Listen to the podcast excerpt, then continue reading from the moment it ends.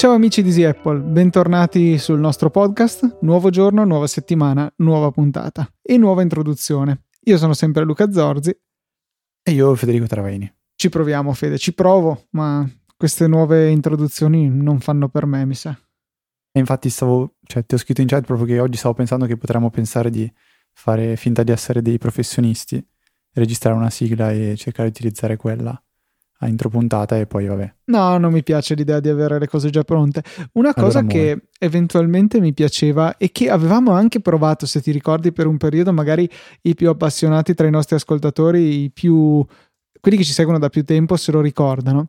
Avevamo per un periodo eh, registrato post puntata l'introduzione, nel senso in questa puntata parleremo di questo, questo, quell'altro e poi cominciavamo.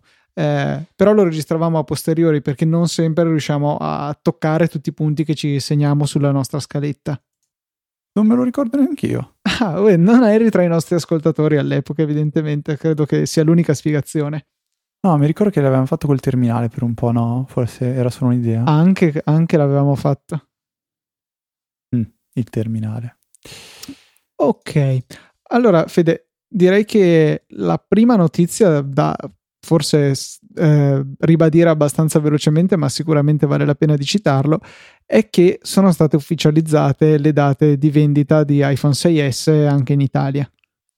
Sì, eh, diciamo che finalmente potremo acquistare l'iPhone il 9 ottobre, è data di uscita in Italia e in altri, altri paesi. L'iPhone si può preordinare, Luca? Mi sembra di sì. No, si può prenotare, cioè potete... Pre- sì, eh. sì, hai ragione. Quindi, che diciamo... era come avevo fatto io l'anno scorso con eh, il, l'iPhone 6, cioè in pratica la sera prima avevo detto andrò a ritirarlo questo iPhone, questa capacità, questo colore nel tale Apple Store alla talora e poi sono andato, ho saltato la fila e l'ho preso. Mm-hmm. Poi pr- praticamente quest'anno te lo regalano l'iPhone 6S, quindi cioè... 50 euro di aumento su tutta la gamma. In realtà è aumentato anche altrove in Europa, quindi per una volta non siamo solo noi a cuccarci l'aumento. Però mizzica. Si parte da 780 euro quest'anno. In... Ogni anno si arriva sempre più vicino a delle cifre che sono... Sono folli, però siamo sempre disposti a pagarle alla fine in una maniera o nell'altra. Eh, se non sbaglio, io sono entrato in questo mondo Apple con l'iPhone 4 che partiva da 6,50, mm-hmm. comunque una bella cifra. Adesso ci sono altri 130 euro in più. Che, se... che non sono pochi. Certo... No, per niente, per poi rimanere sempre fermi a 16 giga alla fine. Sì. Però che bella la pagina di presentazione dell'iPhone 6S. Ma cioè, guarda che tutto il sito Apple è veramente splendido con quelle animazioni, è veramente veramente bello. Quello che non sanno fare nei servizi cloud lo riescono a fare però nel web design. Mm, vabbè, questa è una frecciatina abbastanza pesante, però io diciamo che spendere un'altra parola sull'iPhone 6S, cioè oggi mi dicevi che um, un tuo amico l'ha provato e la sensazione è quella di passare da un touch resistivo ad uno capacitivo. Sì, il... E la sensazione di passare da un, da un touchscreen, diciamo, di un iPhone, iPad al 3D touch, Force Touch. Sì, lo stesso, è lo stesso sbalzo, diciamo, che c'è che abbiamo provato quando per la prima volta abbiamo usato un display capacitivo dopo aver avuto dei resistivi. Non c'è storia. E l'amico in questione comunque è Filippo Bigarella, non ci sono segreti. Ah, si può dire. Si può dire. E ha detto, cioè queste sono state le sue impressioni. Ora sono curioso perché in teoria questo fine settimana andrò da lui che così posso eh, provare il suo iPhone 6S, vedere eh, e sentire sulle mie dita, insomma, se è davvero così fenomenale il passaggio, ne sono curioso. C'era anche Maurizio, eh, Maurizio Natali di Saggiamente che proprio mentre stavamo per cominciare a registrare stava tentando disperatamente di fare un periscope eh, riguardo appunto all'iPhone 6S solo che mh, mm, appunto non abbiamo potuto seguirlo e sono curioso anche di sentire le sue opinioni però sicuramente è una tecnologia abbastanza rivoluzionaria eh, non tanto forse dal punto di vista tecnico quanto dalle eh, nuove possibilità di interazione che apre eh, con l'interfaccia utente e il fatto che poi tutto sommato almeno per le funzioni base tipo quelle di aprire un, di premere forte sulle icone e avere delle shortcut per le applicazioni, sono piuttosto semplici da implementare eh, nelle app e quindi io credo che vedremo rapidamente un, eh, un diffondersi di questa tecnologia. Sì, anche se ho visto che Apple non è che abbia usato al, al meglio questa nuova funzionalità con le applicazioni native. Ad esempio, uh, stavo seguendo in settimana Paul Haddad, uh, sviluppatore di, di, Tweetbot, che vabbè, ormai menzioniamo più e più volte. E, Anche perché, mh, scusa, a questo punto la butto lì. Diciamolo. Hanno inviato Tweetbot 4 finalmente. E 2.1 per Mac. Esatto, tutte le versioni nuove dovrebbe essere universale, sarà senz'altro a pagamento. Eh, vediamo, ecco, quando, quando i, quelli della revisione sull'App Store si decideranno a, appunto ad approvarla, però è questione di tempo. Vi auguro che quando questa puntata uscirà sarà uscita anche Tweetbot 4. Ma speriamo, dai.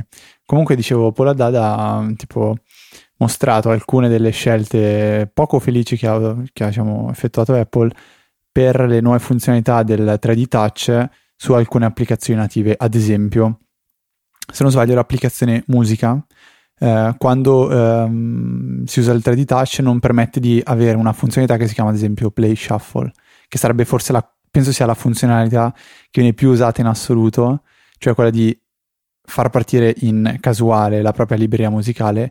Questo si potrebbe si dovrebbe poter fare col 3D Touch, in realtà non lo si può fare, ma si può ad esempio uh, cercare una canzone, se non sbaglio, è quasi l'unica cosa che si può fare. E ne ha mostrate uh, diverse altre che, um, che adesso magari vado, vado, a cercare di recuperare.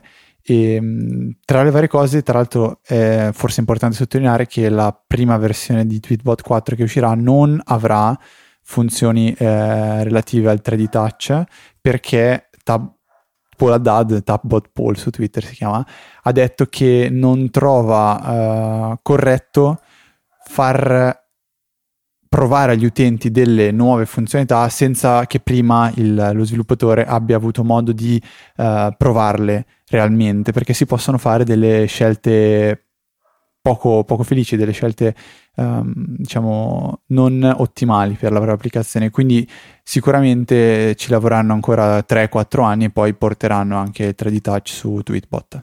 mi fa ridere Adri2906 nella nostra chat che scrive io direi festa nazionale tap, Tapbot Day data la portata dell'evento che arriva con una cadenza che neanche l'eclissi di sole totale Un'altra diciamo, menzione che aveva fatto riguardo le applicazioni di Apple è l'App Store. L'applic- la, l'applicazione dell'App Store permette di usare tramite 3D Touch due nuove funzionalità che sono cerca e redeem, quindi il codice promozionale. Lui dice perché non c'è un aggiorna tutte le applicazioni o un uh, clear badge, vuol dire di to- togliere il numerino che ci segnala il numero degli aggiornamenti da fare. Ecco, tipo l'aggiorna tutto mi piacerebbe parecchio a me. E ehm, non lo so, probabilmente ci lavoreranno un po' anche in Apple, anche loro hanno magari, non so, non ci hanno pensato più di tanto quando hanno implementato queste funzionalità. E a proposito e di, di, aggiornamenti, scusami Fede, eh, hai fatto sì. caso come iOS 9 è più recidivo nell'andare a, ad aggiornare le app? Cioè lo tende a fare veramente solo quando l'iPhone è in carica, mentre prima stupidamente sprecava batteria perché per scaricarli, quando sì d'accordo eri in wifi, però comunque avevi il telefono scollegato, che non, generalmente non c'è ragione di affrettarsi così tanto a aggiornare un'app. Se sappiamo che c'è un aggiornamento importante che vogliamo, andiamo manualmente a, ad eseguirlo. Ma in realtà a me è una cosa che sta un po' sui maroni, se posso dirlo, perché io spesso tendo a mettere l'iPhone sotto carica e togliere il wifi, perché se parte il backup di iCloud equivale a dire non puoi più usare internet in casa e quindi mi ritrovo spesso con 10-11 applicazioni da aggiornare tutte d'un colpo e praticamente diventa una procedura che avviene soltanto durante la notte, mentre a me prima piaceva che comunque l'iPhone aggiornava le applicazioni durante la giornata. Ma non eri tu quello che, che non apprezzava gli aggiornamenti automatici o forse ha, sì, ha imparato sì, io... ad apprezzarli?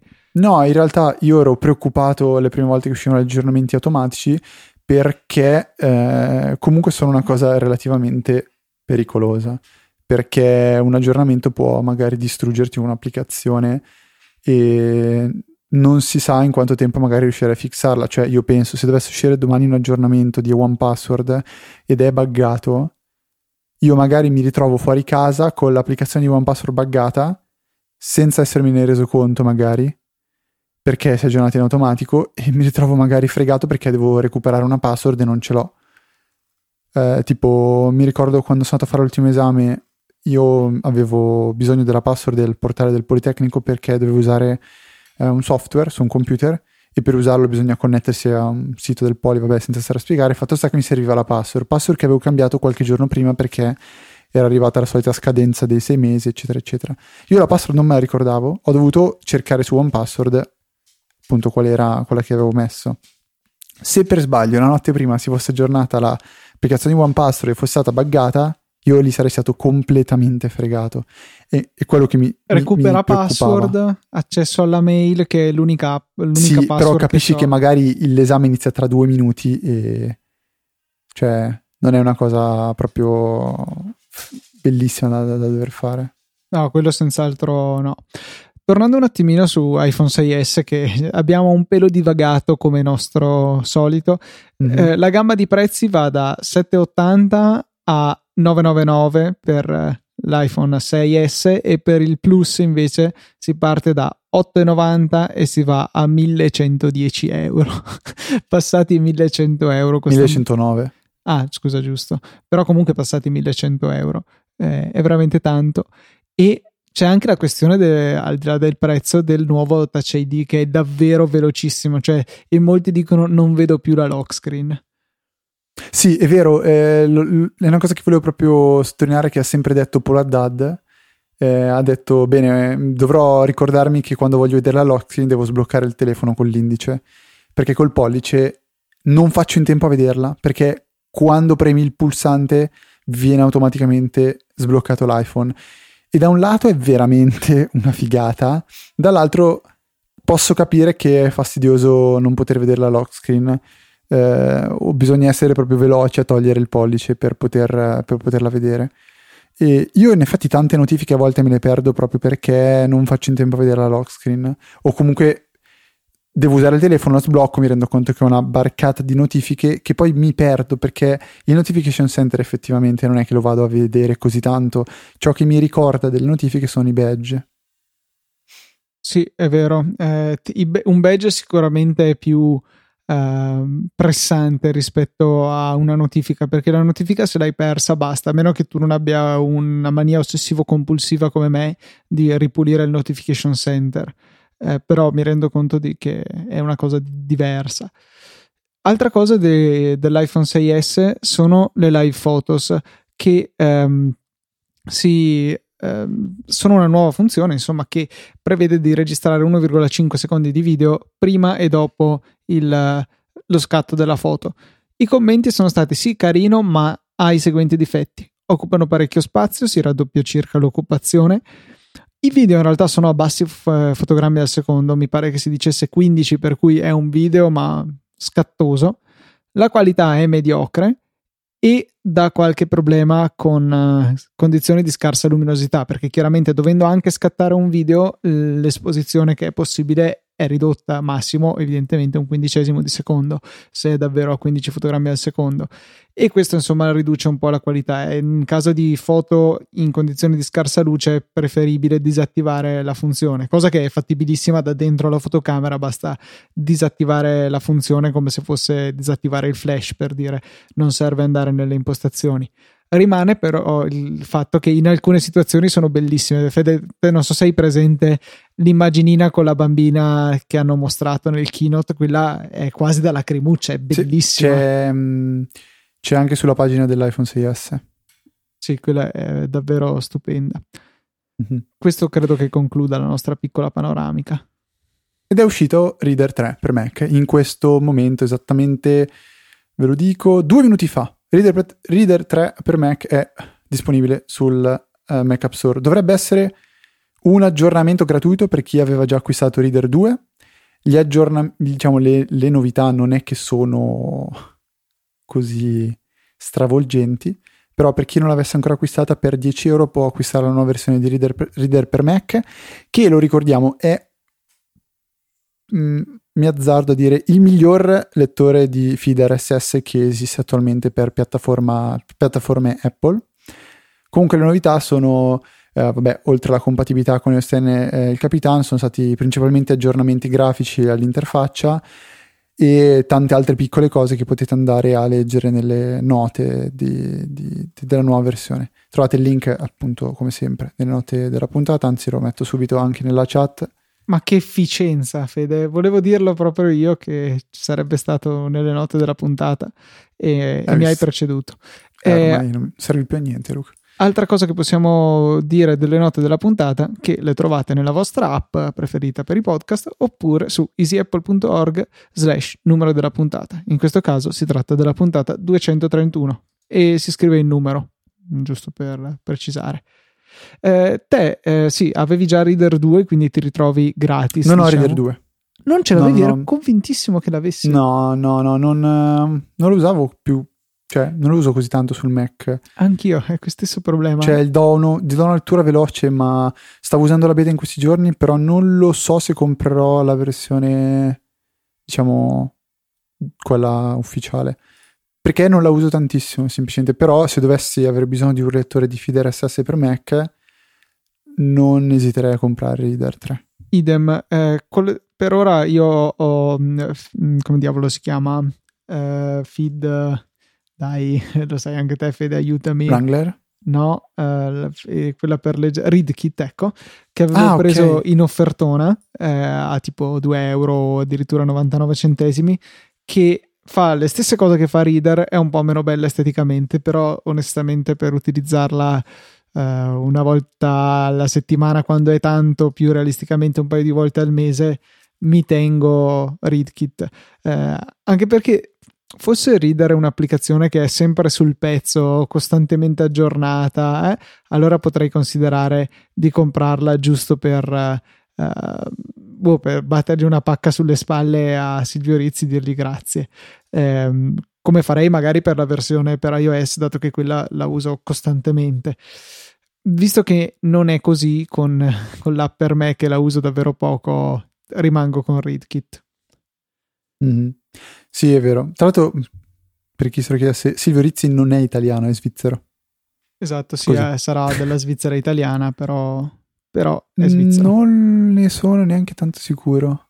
Ah, ok. Secondo me è tedesca. Può essere, boh, però non so perché ho questo... Sicuramente è di origine italiana il cognome, su questo tendo a non dubitarne. Um, ok, abbiamo una domanda. Sì. Da parte di Massimiliano più che una domanda è una sua serie di considerazioni e eh, sì. un, un, suggerimento. Abbiamo la mia frecciatina di inizio puntata ai servizi cloud di Apple era anche eh, con riferimento a, questo, a questa mail che ci ha mandato Massimiliano dicendo come il produttore di eh, dei migliori dispositivi a suo parere eh, mobili al, del momento è veramente vergognoso che si ritrovi un servizio cloud come iCloud inaffidabile e, e inefficiente.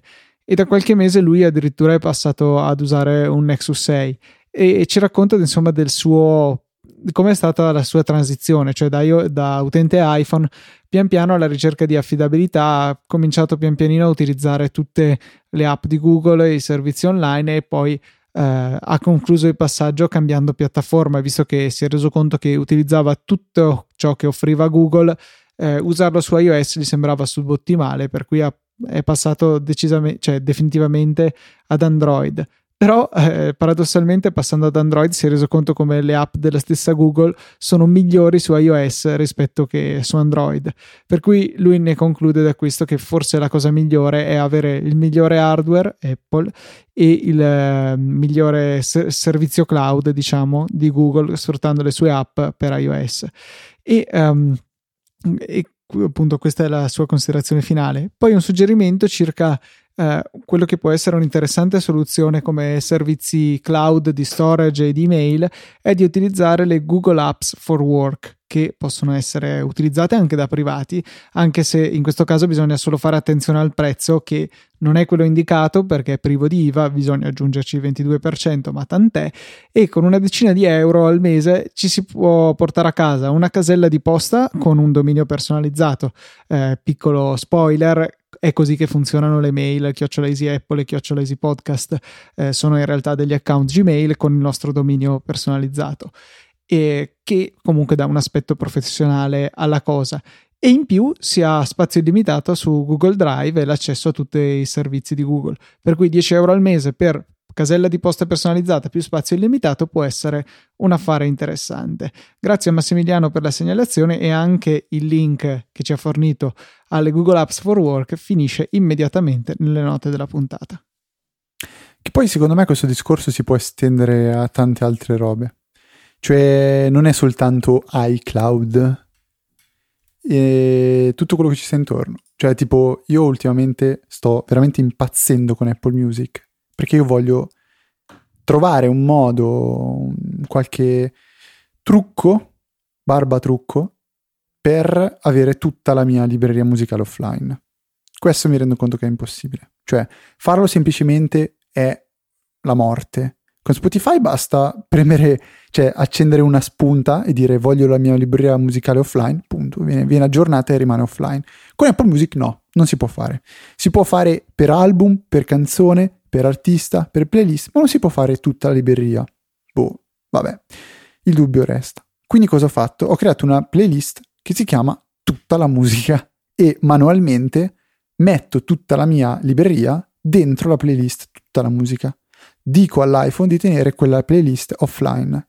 Bene, questo l'ho fatto sabato. Sabato ho fatto scaricare tutta la mia libreria. Ha scaricato, siccome non è ancora super aggiornata, tipo 400 canzoni, 500 canzoni. Ho fatto scaricare le 400-500 canzoni. Perfetto. Mi spieghi perché io oggi non ho più nessuna di quelle canzoni offline? Cioè, cosa è successo per essere...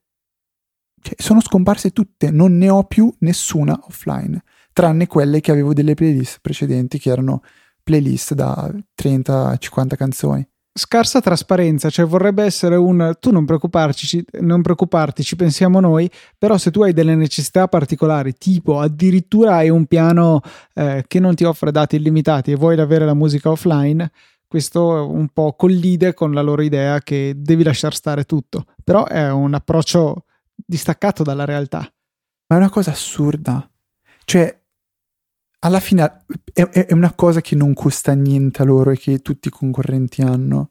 È una cosa comodissima. È una cosa che per chi ha l'iPhone da 120, io non ho da 128 giga, ma per chi ha un iPhone da 128 giga, cioè avere 30 giga di musica offline, ad esempio, che è tantissima, non è un problema.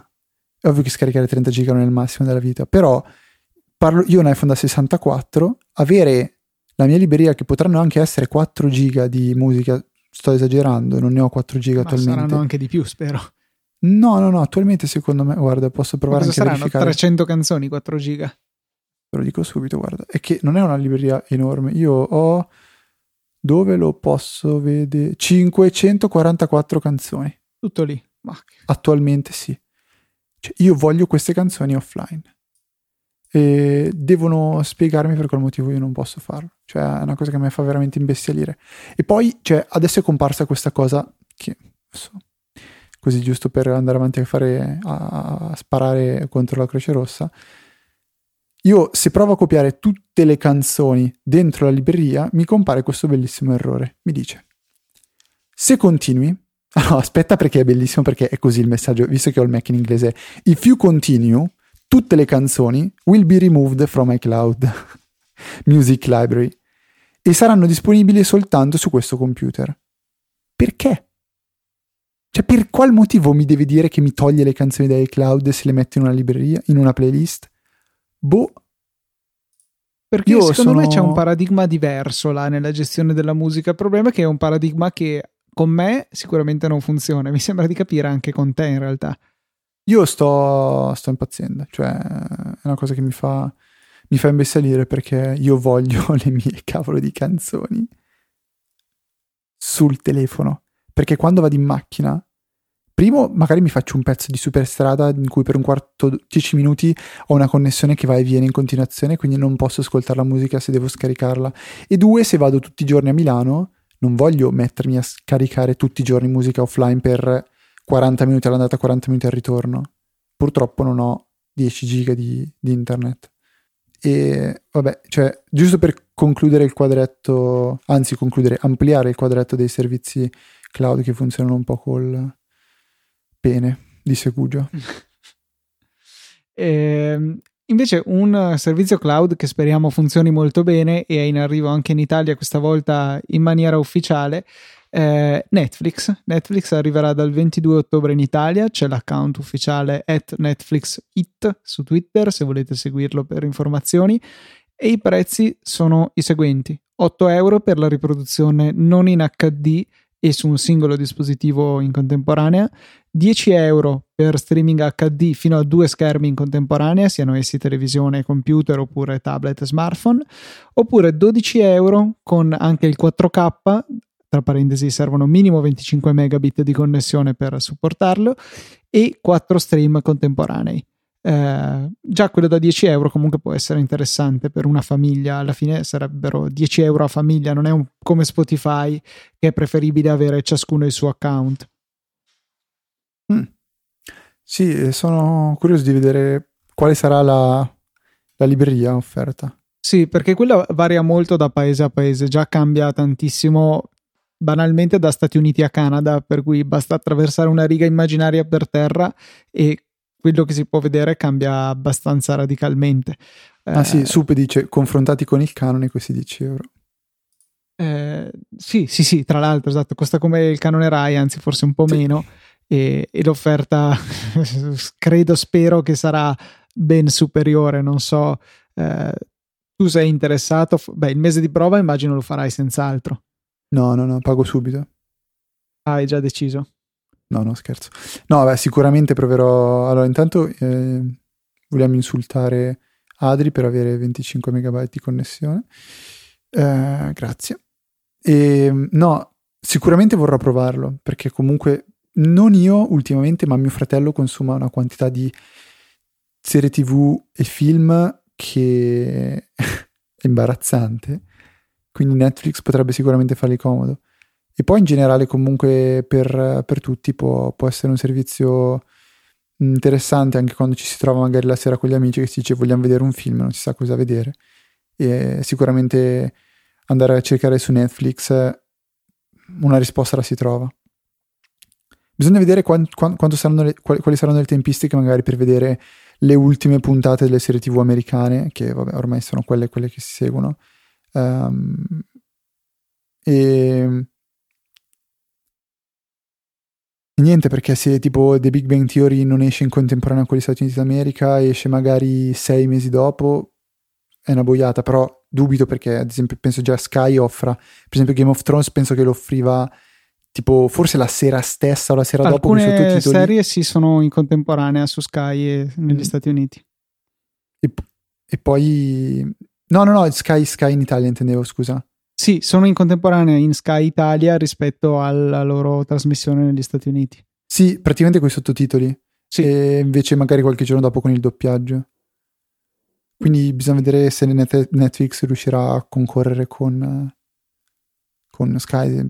Penso proprio di sì, perché Netflix mi sembra di aver capito che uh, ha le carte in regola per, uh, diciamo, non dico dominare, però quasi. A parte che dei... già insomma con le sue serie, con uh, House of Cards, Orange is the New Black, Narcos, c'è già un po' di contenuto. Ecco, chiaro, le tre serie non fanno un catalogo, però sì, sì. c'è sicuramente qualcosa di interessante da guardarci. Parto a rivedere tutta How I Met Your Mother. Sì, quello c'è, almeno in quello americano c'è. Mm. Eh, ormai credo che ci sia anche l'ultima serie perché là in realtà questo è un problema un po' di Netflix che generalmente sono indietro di una stagione per cui in realtà credo che sarà un po' difficile vedere le serie in contemporanea. Magari riescono a staccare qualche accordo per almeno, non so, l'Europa che comunque non ha accesso diretto alle serie eh, mentre vengono trasmesse, salvo appunto queste rare eccezioni con Sky. No, s- ero un attimo paralizzato perché eh, avevo capito male, cioè Adri ha 300 megabyte, non 25. Perché ormai è la base in Barcellona, vedi? Lui vive in una città Seria? civilizzata. Cioè, già io sono esaltatissimo che qua alla fine riesco ad avere 50 e, e lui ha 6 volte tanto, ma giusto così, dai. Guarda, io sono nella fase in cui, avendo eh, acquisito altri, ah, sì, parentesi, eh, Dropbox ha rilanciato una sorta di Space Race, quindi se siete studenti universitari potete partecipare inserendo la, la vostra email uh, universitaria. pagina dove c'è, universitaria, sì. Prima in realtà quella del vostro account e poi vi chiede quella universitaria per confermare e avrete diritto a un tot di gigabyte che sono, diciamo, dipendenti dal numero di iscritti a questa, a questa promozione eh, della vostra università. Quindi, ad esempio, noi Politecnico di Milano siamo eh, riusciti in fretta a raggiungere il massimo, sono 25 gigabyte per due anni, se non sbaglio due anni sì, però magari altre università, magari un pochettino più piccole, avranno 8 o 15 gigabyte, quindi cercate realtà, di diffondere il eh, è abbastanza, cioè il numero di punti, perché ogni utente che si iscrive è un tot di punti. Se inviti altra gente sono un tot di punti per loro, un po' per te e tutti concorrono per la tua università. Eh, ho visto che a noi per arrivare a 25 giga sono serviti più di 100.000 punti, in altre università sono tipo 20.000, cioè quindi credo Ah, che sia commisurato al numero di iscritti. Sì, noi siamo già a 25 giga da boh, penso una settimana. Cioè, 36 io- ore dopo l'inizio li abbiamo recuperati. Sì, abbiamo fatto veramente in fretta raggiungere 24 25 giga. Comunque dicevo, io sto spostando un bel po' di cosa, un bel po' di cose su Dropbox e devo farlo praticamente la sera, la notte. E anche durante il giorno, se faccio caricare a pochi kilobyte, eh, comunque la, la connessione ne risente. Quindi questo è il livello di, di connessione che abbiamo qui. Però vabbè, eh, penso eh, che sono parole che si sprecano al vento, quindi possiamo tranquillamente andare avanti. Ad esempio, Luca, a parlare di un'applicazione molto bella che stiamo utilizzando, che abbiamo iniziato a utilizzare oggi insieme, ma che io utilizzo già da quest'estate e si chiama Wunderlist. Sì, È un eh, task manager che è stato acquisito da Microsoft, penso un annetto e mezzo fa. così tanto tempo fa. Secondo me sì. Se vuoi provare a cer- proviamo a cercare magari, però secondo me è da un bel po' di tempo che è stato acquisito Wunderlist da, Microsoft. Faccio una ricerchina, te magari spiega un attimino. Sì, sì. Ho riprovato l'applicazione quest'estate perché cercavo qualcosa che funzionasse bene anche con l'Apple Watch, che fosse semplice, che avesse, ad esempio, una cosa che Things non ha, che usavo prima, è le- i reminders, quindi è possibile mettere una- un task con una- un avviso a una determinata ora del giorno e un determinato giorno.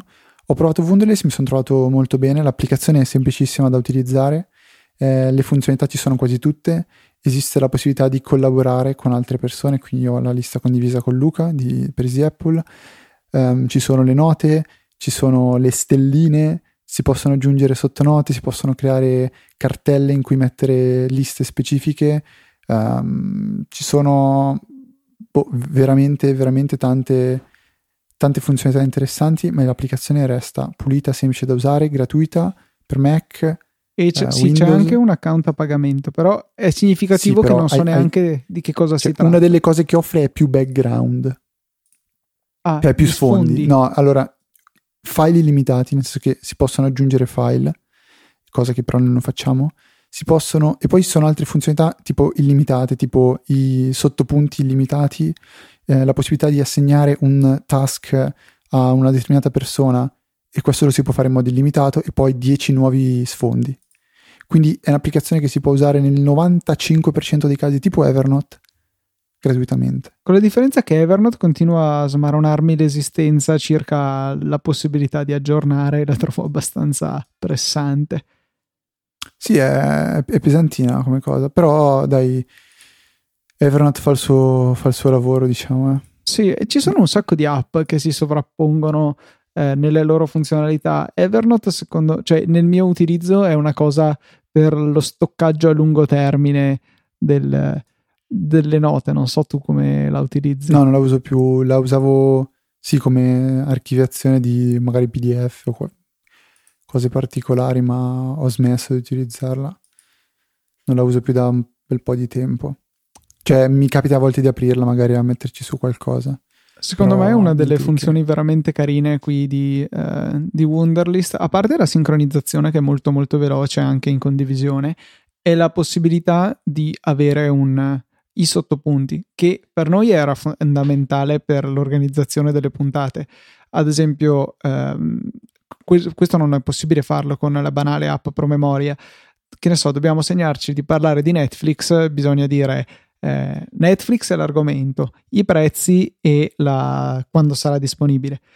Prezzi e disponibilità sono chiaramente dei sottopunti del, eh, della mega notizia Netflix e con l'app promemoria avremmo dovuto avere tre entità separate da riordinare separatamente, invece così abbiamo una sola nella lista principale dico una sola voce che è Netflix e poi la spostiamo, riordiniamo come vogliamo e, e tutto si sincronizza molto molto bene.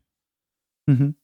Adesso facciamo questi esperimenti e mm, prossime settimane capiremo se è ciò che fa al caso nostro. Um, abbiamo, uh, cioè, volevo parlarvi di un'app che sicuramente abbiamo già citato tante volte, ma secondo me vale la pena di ribadirlo perché sono sempre più convinto della sua bontà, mentre all'inizio, devo ammetterlo, ero un po' scettico. Si tratta di Pixelmator.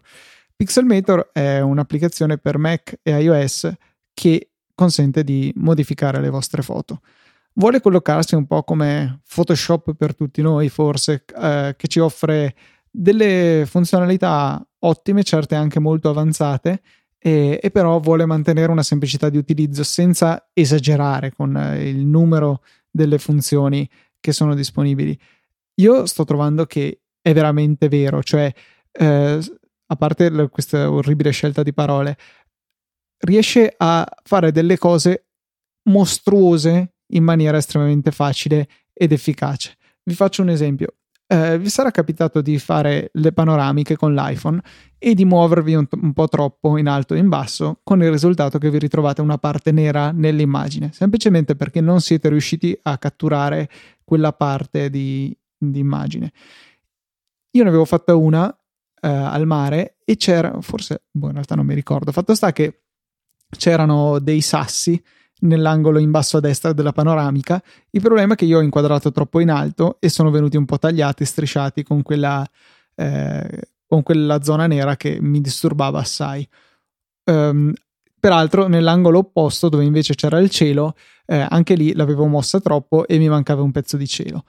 Il pezzo di cielo è stato ricostruito senza problemi, ho fatto qualche prova, sia dai foto che da Photos di OS X che hanno uno strumento di riparazione che è un, di fatto uno stampino clona.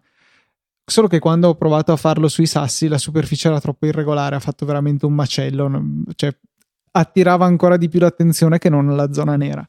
Allora me l'ero messa via che non avrei mai recuperato quella, quella parte di foto. Poi non so perché l'ho aperta in Pixelmator e ho selezionato lo strumento ripara all'interno di Pixelmator.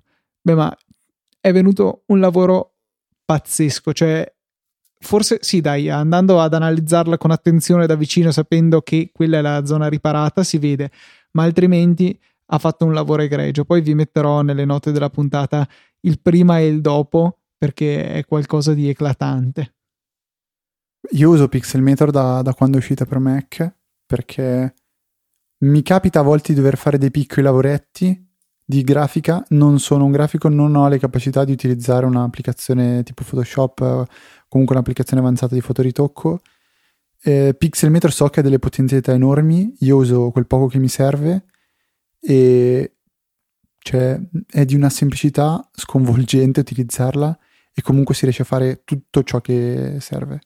E io sono innamorato di questa applicazione, è proprio quella, sembra l'applicazione del popolo cioè il Photoshop del popolo, perché comunque offre tutto ciò che serve per fare cose medio semplici e se uno è in grado di usarla riesce a fare anche cose avanzate. Poi sono sicuro che Photoshop ha boh, 15 anni, no, 15, boh, non so, forse anche 15 anni di esperienza alle spalle che diciamo servono però Pixelmeter è un'applicazione che penso abbia 3 anni, 4 anni e veramente fatta veramente, veramente bene. non, è, una, è una di quelle applicazioni che mi sento di consigliarvi veramente, veramente perché anche, io la so usare, quindi cioè, se la so usare anch'io. Io avevo cominciato con una, ehm, con una mentalità un po' più da, da utente che aveva usato in qualche maniera Photoshop eh, o comandi o programmi simili in passato e all'inizio mi ero trovato un po' spaesato perché bisognava cambiare la mentalità. Però dopo una volta che ci entri è veramente un'app che mi piace assai. Luca. Sì. C'è qualcosa che non mi hai detto sì, devo fare una confessione ai nostri ascoltatori e a te, a cui l'ho tenuta strategicamente nascosta per cioè, io oggi non mi sono accorto. Eh, non hai fatto caso che avevo la felpa e stavo morendo di caldo. Davvero? Sì, l'ho fatto apposta per, per, ten- per, rivelare la cosa così in puntata. Allora, che merdaccia. Voi non state capendo niente. È normale. Allora, in buona sostanza. Mi arriva un messaggio su Skype con scritto guarda l'orologio. Ok. E vedo un certo Luca Zorzi che mi manda una forma di pisello. No, scherzo. mi ha mandato dei. Cioè... Eh, no, allora vi devo spiegare tutta la storia. La conclusione... Hai delle skill abbastanza scarse nello scrivere con Digital Touch. Allora, la conclusione è che ho preso un Apple Watch usato. Mi era partita la scimmia, cioè io volevo capire, alla fine l'ho sentito un po' come dovere di eh, cronista di Easy Apple di cercare di provare questo dispositivo. E vorrei prima renderti contento perché devo dire che la descrizione che ne avevi fatto tu dopo averlo usato un po' è esattamente quella a cui sono giunto io. Cioè, avevi dubbi? Sì, sì, sì, onestamente sì, più, più, di, più di, qualcuno. Eh, che modello è prima di tutto, scusa? Allora, è nero 42 Space Gray, quello sport. Sport, ok. Centurino? Nero di plastica. Ok. Ah no, scusa, aspetta, come si chiama? Poliroba, poli, non lo so, eh, polie, no, non poliestere. E niente, eh, ho, mi ero deciso a comprarlo in qualche maniera usato e, ehm, perché è comunque un oggetto interessante che, ripeto, volevo provare in prima persona, sapendo che poi in realtà potevo venderlo qualora mi, lo ritrovassi totalmente inutile. Eh, l'ho comprato usato a un buon prezzo, è praticamente perfetto, salvo qualche graffietto sulla Digital Crown, che vabbè, me la sono messa via. E ehm, devo dire che lo sto apprezzando nella sua parte fitness, che era quello che fin dall'inizio mi, mi aspettavo, cioè è un. Um, è interessante poter tracciare al meglio i propri movimenti e apprezzo la presenza del sensore del battito cardiaco incorporato. Peraltro è stato buffo perché ho vissuto rapidamente la transizione a WatchOS 2 perché io l'ho avuto circa una settimana prima che uscisse WatchOS 2 o di quasi dieci giorni l'ho usato con WatchOS 1 e adesso più o meno altrettanto con WatchOS 2 e ho potuto vedere al, con eh, l'avanzamento rapido quello, la differenza che c'è tra i due e poter veramente apprezzare come le app sono diventate più veloci per il solo fatto di essere residenti direttamente sull'orologio per quello che riguarda eh, la loro operatività. App che, come tutti dicevano in precedenza e che ho provato sulla mia pelle, in realtà non si usano tantissimo. Io ne uso una, Rantastic, perché ho la mania di tracciare quando vado a correre o, o camminare, eh, cioè o in bici. Eh, con appunto l'orologio per vedere eh, quanto sto andando distante, quanto sto correndo, e, cioè intendendo veloce o piano. E insomma mi è sempre piaciuto. Rantastic è l'app che ho sempre utilizzato, solo che dovendo avviare ogni volta il tracciamento dal telefono è scomodo perché devi aprire l'applicazione, fare avvia così. Invece con l'orologio tutto è molto più rapido. E prima era accettabile perché comunque c'era quella latenza dovuta alla necessità di lanciare l'applicazione sul, eh, sul telefono. Eh, cioè, scusa, sì, esatto, doveva partire sul telefono prima che io gli potessi dare i comandi dall'orologio. Con WatchOS 2 invece la cosa è molto più rapida e l'applicazione si apre pressoché subito, per cui un grande miglioramento con in più anche l'accesso che è arrivato a Rantastic al sensore di, del battito cardiaco, che è quindi un dato in più che viene registrato per la mia fame di statistiche.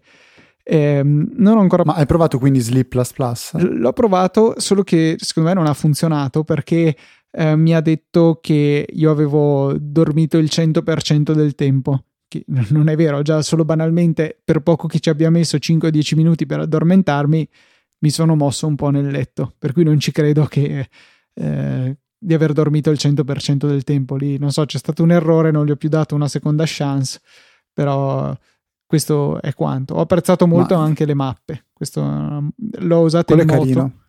E, no, beh, ma la cosa più bella è poter usare i Siri.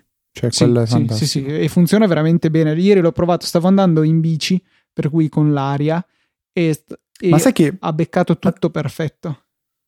Sai che io ho avuto un dubbio che tu avessi preso l'Apple Watch e stavo per chiedertelo, poi probabilmente avevo altro di meglio da fare e non te l'ho detto, perché a un certo punto, in settimana, tu mi hai risposto, adesso vediamo se trovo es- l'esatto sì, screenshot, ok punto. Esatto, lo sapevo che mi aveva fregato quello. E, e lì ho detto... Mm, e me ne sono reso conto nel momento strano. stesso in cui l'ho premuto.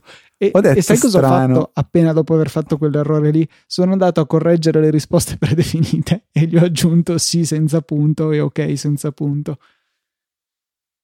E lì mi è venuto il dubbio, cioè veramente. Uh, però poi io ho lasciato perdere perché probabilmente stavamo venendo a Milano. Non lo so, non so esattamente cosa è successo, però ho avuto quel mezzo dubbio, ho detto...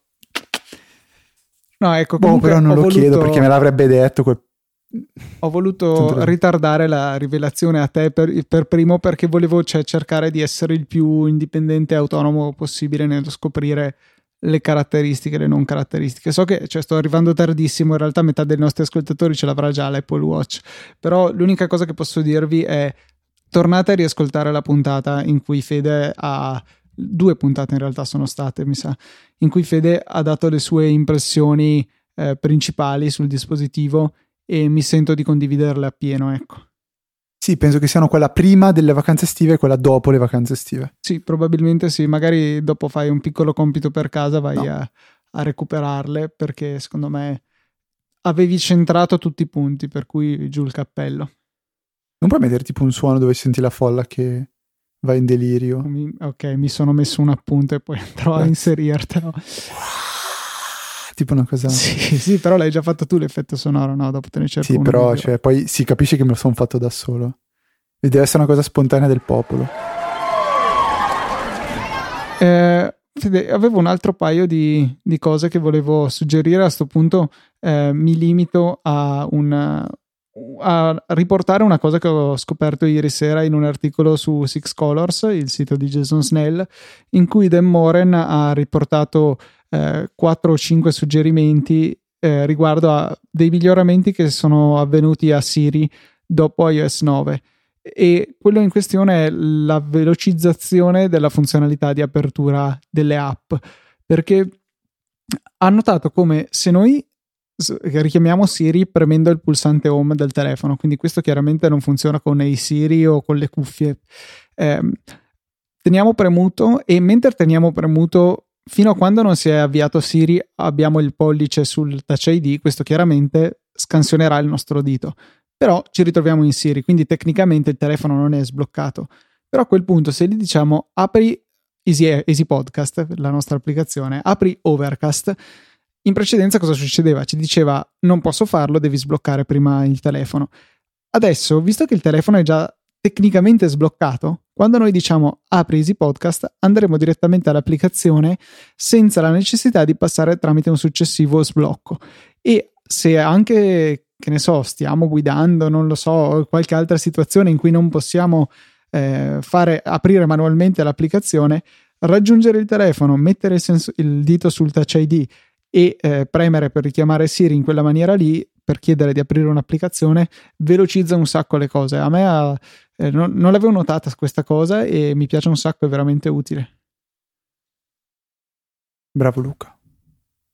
Fede, Basta, non ho nient'altro da dire. Esatto, io in realtà avrei altri argomenti, però a questo punto me li tengo in servo per la prossima puntata, eh, visto che avevamo avuto una leggera tendenza ad andare lunghissimi nelle ultime eh, sì, puntate, sì. per cui cerchiamo di stare a delle lunghezze più ragionevoli, perché ricordo di sondaggi che ci avevano detto di stare sotto l'ora e allora noi agli ordini eh, accogliamo il vostro suggerimento. Il suggerimento però lo rigiriamo anche a voi, o meglio, un differente suggerimento, una richiesta. Se avete voglia di supportarci, potete farlo con i nostri link sponsorizzati su Amazon. Eh, sono, credo, il nostro metodo preferito di supporto. Eh, più che altro perché non richiede a voi di sborsare niente di più e è questo che ci fa veramente piacere il fatto che tutto sommato può essere Amazon a ricompensare Easy Podcast su vostra richiesta.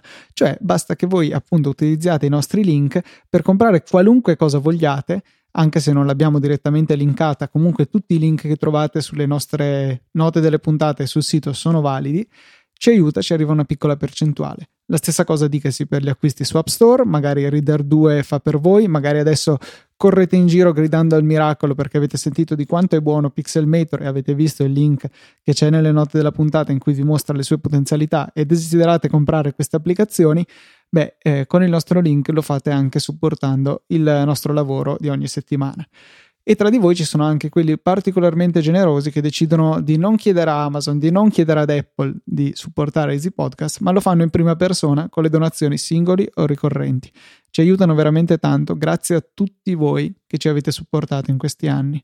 Nel corso della settimana, quindi tra un venerdì e l'altro, potete contattare me e Luca per farci domande o segnalazioni, come ha fatto questa settimana Massimiliano, e potete farlo all'indirizzo email info-easyapple.org. Potete utilizzare anche il canale Twitter che è easy underscore apple e trovate anche me e Luca sotto i, diciamo, i nickname di LucaTNT senza underscore, come avevo detto la scorsa volta, e io F Trava.